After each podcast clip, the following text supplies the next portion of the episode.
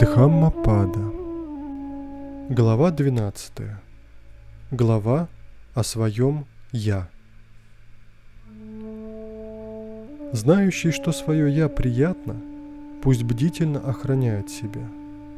Мудрец должен бодрствовать в течение одной из трех страж.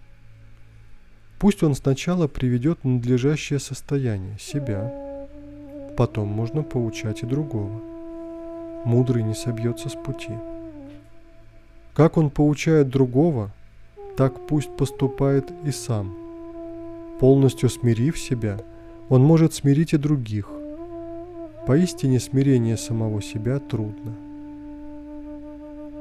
Ведь свое «я» – господин себе.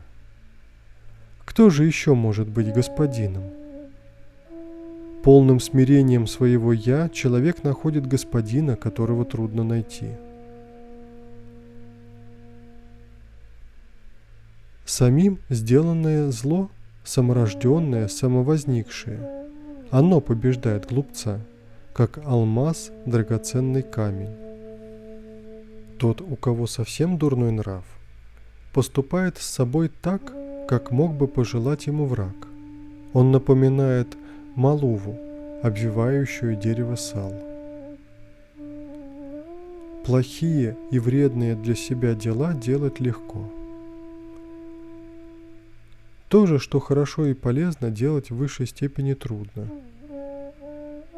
Глупец, который из-за порочного взгляда презирает учение архатов, благородных, живущих согласно Дхарме, приносит плоды как катхака – лишь уничтожая себя. Ибо сам человек совершает зло и сам оскверняет себя. Не совершает зла он тоже сам и сам очищает себя.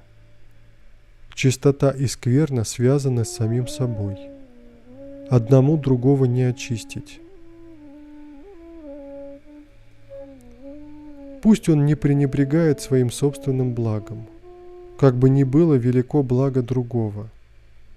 Познав свое благо, пусть он будет привержен высшему благу.